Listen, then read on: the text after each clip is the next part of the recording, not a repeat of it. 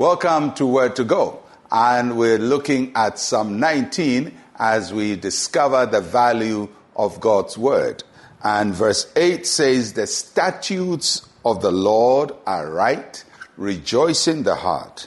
The commandment of the Lord is pure, enlightening the eyes. This verse shows us two attributes of God's Word.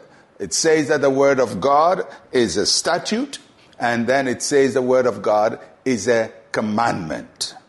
When we say the Word of God is a statute, it means that it is a precept. That simply means it is the rule by which we practically live our lives. The Word of God is our practical guide in every area of our lives. You know, many times when we think of God's Word, we think it's only preparing us for the hereafter, maybe to go to heaven and live a life uh, with God.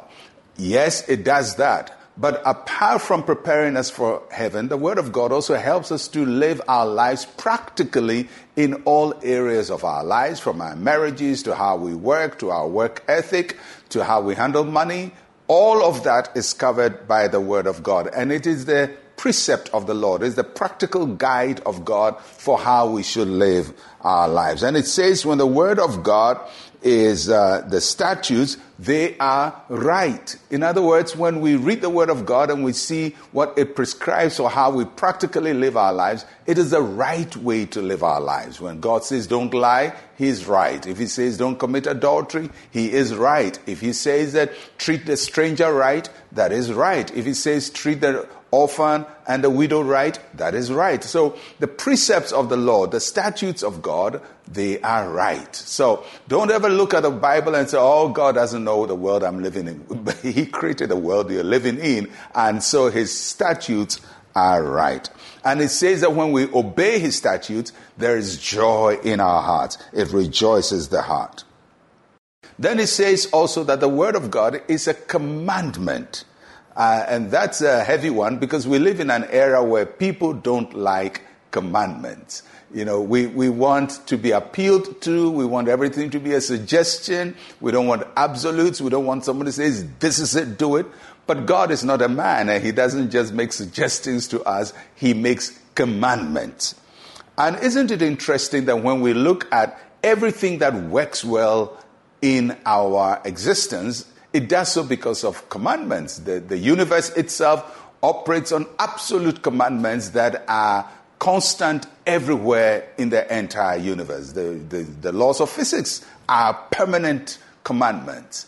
And even when we look at technology, the, the processing units in our computers, in our phones, in our gadgets, they all obey commandments. So if commandments make things work so well, the universe works so well, and our gadgets so work so well, why don't people accept the commandment of God as that which makes us humans work so well? The commandments of the Lord, the passage says, are pure. We understand human beings have deficiencies, so their commandments can be deficient. But God has no deficiency, so his commandments are pure. There is zero defect when we obey God's commandments. And when we obey His commandments, we, we become better people. The passage says it enlightens our eyes. That simply means it ennobles us, it civilizes us. The Word of God makes us better people, it makes us more uh, improved versions of ourselves. The Word of God enlightens our eyes. So, when God speaks to us and gives us a command, He is making us better people. Is there a command of God that is so hard for you to obey?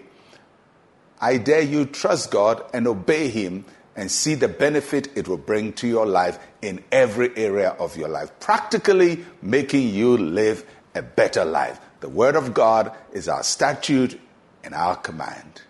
Let's pray.